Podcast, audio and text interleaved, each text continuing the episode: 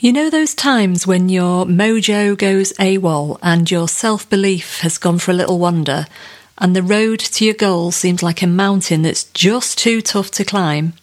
Well, in this episode, you get to learn a super cute and easy method to get back on a roll and skyrocket your mojo. So stay tuned and enjoy. Hi, I'm Sarah Butler. Over 17 years working in the diet industry and over 40 years of my own binge eating and weight struggles taught me that there had to be another way. So I created it. I now live slimmer, happier, and eating exactly what I want. And in this podcast, I share the other way with you. The other way to work with your body and your mind rather than against them so that you get to create real and lasting change all from the inside out. Ready for a life less dieted? Let's go. Hey, hey, it's Sarah here, and welcome back. So, yeah, today we're going to talk about those times when our motivation is either really, really low or it's kind of done one altogether. And you know, taking care of yourself and keeping the motivation high to carry on taking care of yourself isn't just about our physical health. In fact, our emotional and mental and physical health are all beautifully intertwined. And last week in my Facebook community, Intuitive Eating the Other Way for Beginners, I took people in the group through a really powerful but really simple process that clears the blocks that lead to us feeling stuck. And if you're not in the group, why not? if you're not in the group, the link to join us is in the show notes for this episode, so come on over. So, in the Other Way program itself, we do some gorgeous work on clearing any clutter and obstacles that have been blocking you from living at your happy weight up until now. So we do a lot of work on old, outdated kind of diet world messages and rules and regulations, but it isn't just about the external rules and messages. It's also about the junk that we throw at ourselves in the form of how we talk to ourselves. Now let's be clear. No one ever criticised themselves slim. No one healed their relationship with food by bullying themselves into it, and no one fully accepted themselves or boosted their self confidence and self esteem by calling themselves mean names. Now, these sneaky, snarky, bitchy comments can be the biggest rocks and boulders blocking our route to success and happiness. And you know, it isn't just the throwaway comment itself. It's the, the sting in the tail, the follow up thoughts. It's what you make that first comment mean about you. Because we don't just have one thought, or very rarely. Our brains are like little electric circuit boards. We have one thought and it lights up another thought and another and another. So, for example, someone might ask you what you're wearing for a party at the weekend, and you say, oh, I don't know, nothing much fits at the moment, don't know what I'm going to wear. Now, that might be the end of the external conversation, but on the inside, you're probably having half a dozen or so carry on thoughts about how you're going to be, I don't know, the biggest there, or you wish you'd started a diet sooner, or why do I always do this to myself, blah, blah, blah, blah, blah. Or it's Monday and you've started again and you do really, really well and if you could see me right now, you'd know I was doing the international sign for quotation marks around the really, really well bit.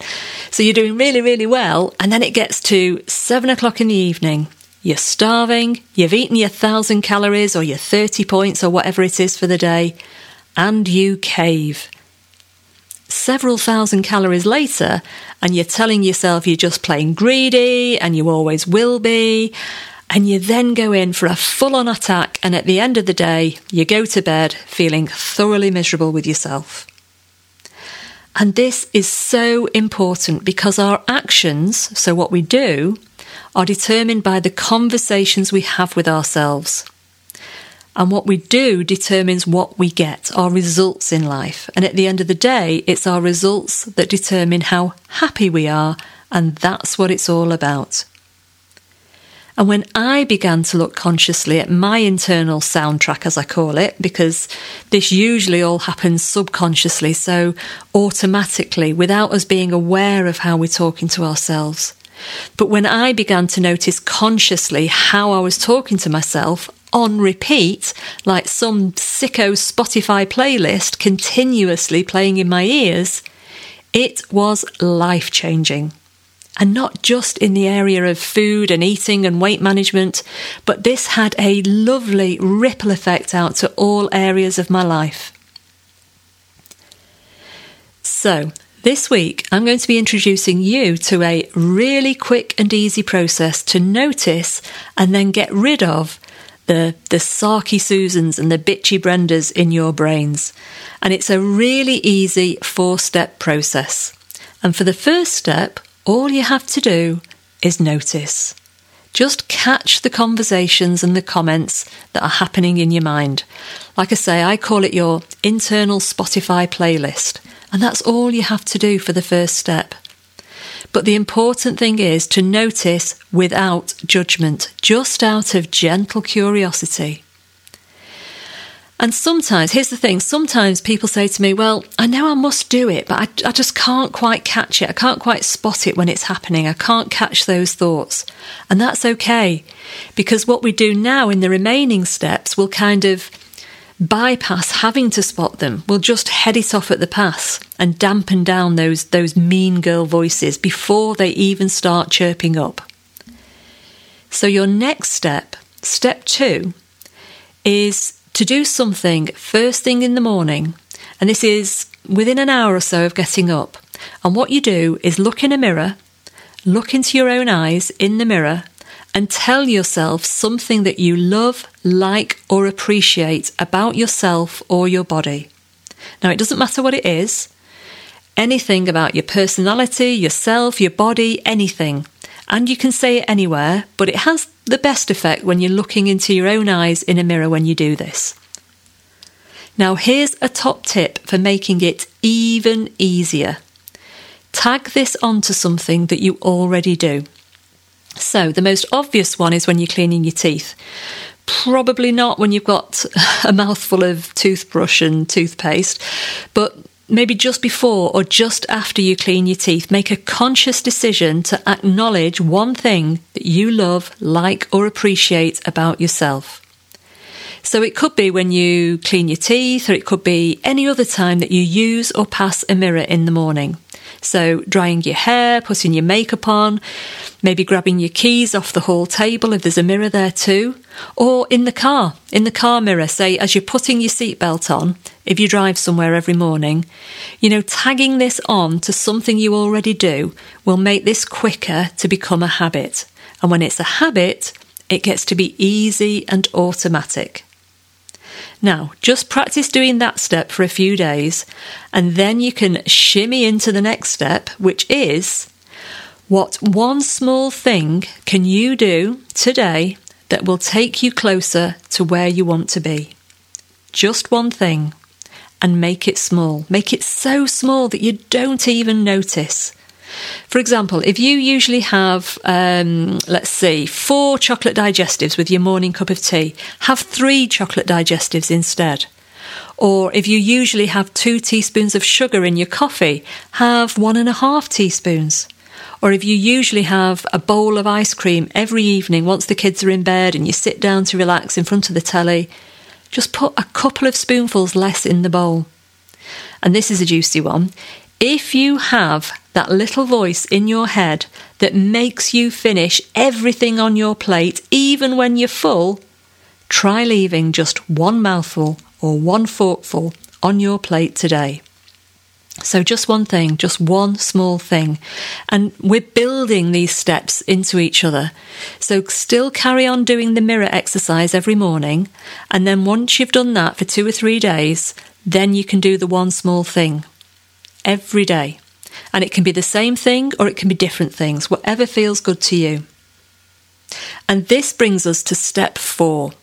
And again, we're building on the previous actions. So carry on your in the mirror exercise from step two every morning. Carry on your one little thing, your one tweak that you do every day from step three.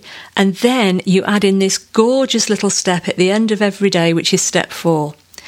And this is the last thing at night. I want you to acknowledge and celebrate the tiny tweak you did that day. So, whatever you chose for your tiny tweak of the day, whether it was half a spoonful of sugar left or a biscuit less, whatever it was, or leaving the mouthful of food on your plate. Yeah? Whatever you chose to honour yourself with, I want you to fully acknowledge that and celebrate that because we're all too fast to pick up on what we don't do right, what we don't get round to doing, what we don't do perfectly. And we need to get really, really good at catching what we have done well. And we don't do nearly enough of that. And what this will do behind the scenes is increase your feel good factor, your self esteem, and most importantly, your belief in yourself. Because often it's our lack of belief in ourselves that presents itself in us saying that we've lost our motivation. So when we say we've lost our mojo to lose weight or whatever, look after ourselves, whatever it is, it's not because we don't want to. It's not because the motivation isn't there. That's just a story we make up to disguise the fact that on some level we don't really believe that we can do it. So we keep ourselves safe by not even bothering to try. So, step four at the end of every day is really acknowledge and celebrate what you did today to move yourself a little bit more forward than yesterday towards your goal. And you don't have to write this down, although you can do, but this could just be you thinking about it, reflecting on what you did, replaying it in your mind, and then giving yourself a metaphorical pat on the back, or a literal one, if you like. Again, make it easy for yourself. Tag this onto something that you already do too. So it might be when you're cleaning your teeth at night. It might be as you pull the duvet back and step into bed. It might be as you turn off your bedside light and put your head on the pillow. That's your cue. It's your time to reflect and acknowledge and celebrate yourself. And that's it. Easy, isn't it? And this works because what usually happens is when our internal inner critic, our internal Spotify playlist, as I call it, playing on repeat as it usually does, this is what leads us to believe that change is hard. That change has to be big and difficult and painful. It makes us believe that losing weight, for example, is going to be so much more difficult than it needs to be. And as a reminder, our results, what we achieve, how we live our lives, are determined by what we do. And what we do or our actions are determined with how we feel about something. And how we feel about something is determined by what we think. And what we think, you know, it all starts up here, she says, pointing to her head on, a, on an audio podcast. But it starts with the stories that we tell ourselves, and we have to be really aware of who's in the storytelling chair. You know, is it Sarky Susan telling us we're just greedy and we'll never do it? Or is it Bitchy Brenda telling you that you're too old or too far gone to change? Or is it Motivational Mandy or Supportive Sarah, for want of a better name? And here's the thing who's in that chair isn't a done deal. It's up to you to choose who's in your storytelling chair. Now, it's true, left to its own devices, the chances are that our brain will tell Sarky Susan or Bitchy Brenda that they're in the chair and they'll flop themselves down in the chair first, unless we consciously make that decision and invite motivational Mandy or supportive Sarah to take the chair instead. You have the choice. And you know, despite all the years of beating ourselves up, I, I've been amazed at how quickly myself and my clients who have been on the other way, non diet weight loss journey, how quickly they've been able to reprogram their brains and overcome all these years of negative self talk. And one of the advantages, I guess, of working in the field of food and eating and weight loss is the number of opportunities we get presented with every day to practice this, to practice doing something different. You know, we probably make what dozens and dozens of small decisions every day regarding food and what we eat. You know, if we count deciding on what we eat, how much to eat, when to eat, etc., etc., etc. So if your internal soundtrack about your body, your eating, your weight, if if what that does is give you dozens of opportunities every day to listen in, to notice and to change up the playlist so that you get a different result and that will increase your motivation tenfold and you'll be on a roll. So, I hope you enjoyed this episode this week. Please, please, please let me know what difference it's making to you, how you feel, because that's what it's all about. Keep up the tiny actions. So, one, notice. Two, your morning mirror exercise. Three, one tiny thing a day better than yesterday. And number four, your evening celebration of what you caught yourself doing well. Keep them all up. Keep consciously making yourself do this until they just become an automatic, natural, easy part of your day. And I promise you, it's life changing. So remember, the link to join the Facebook community, where I give lots more tips and trainings like this, is in this episode's show notes. And until next time, love yourself lots.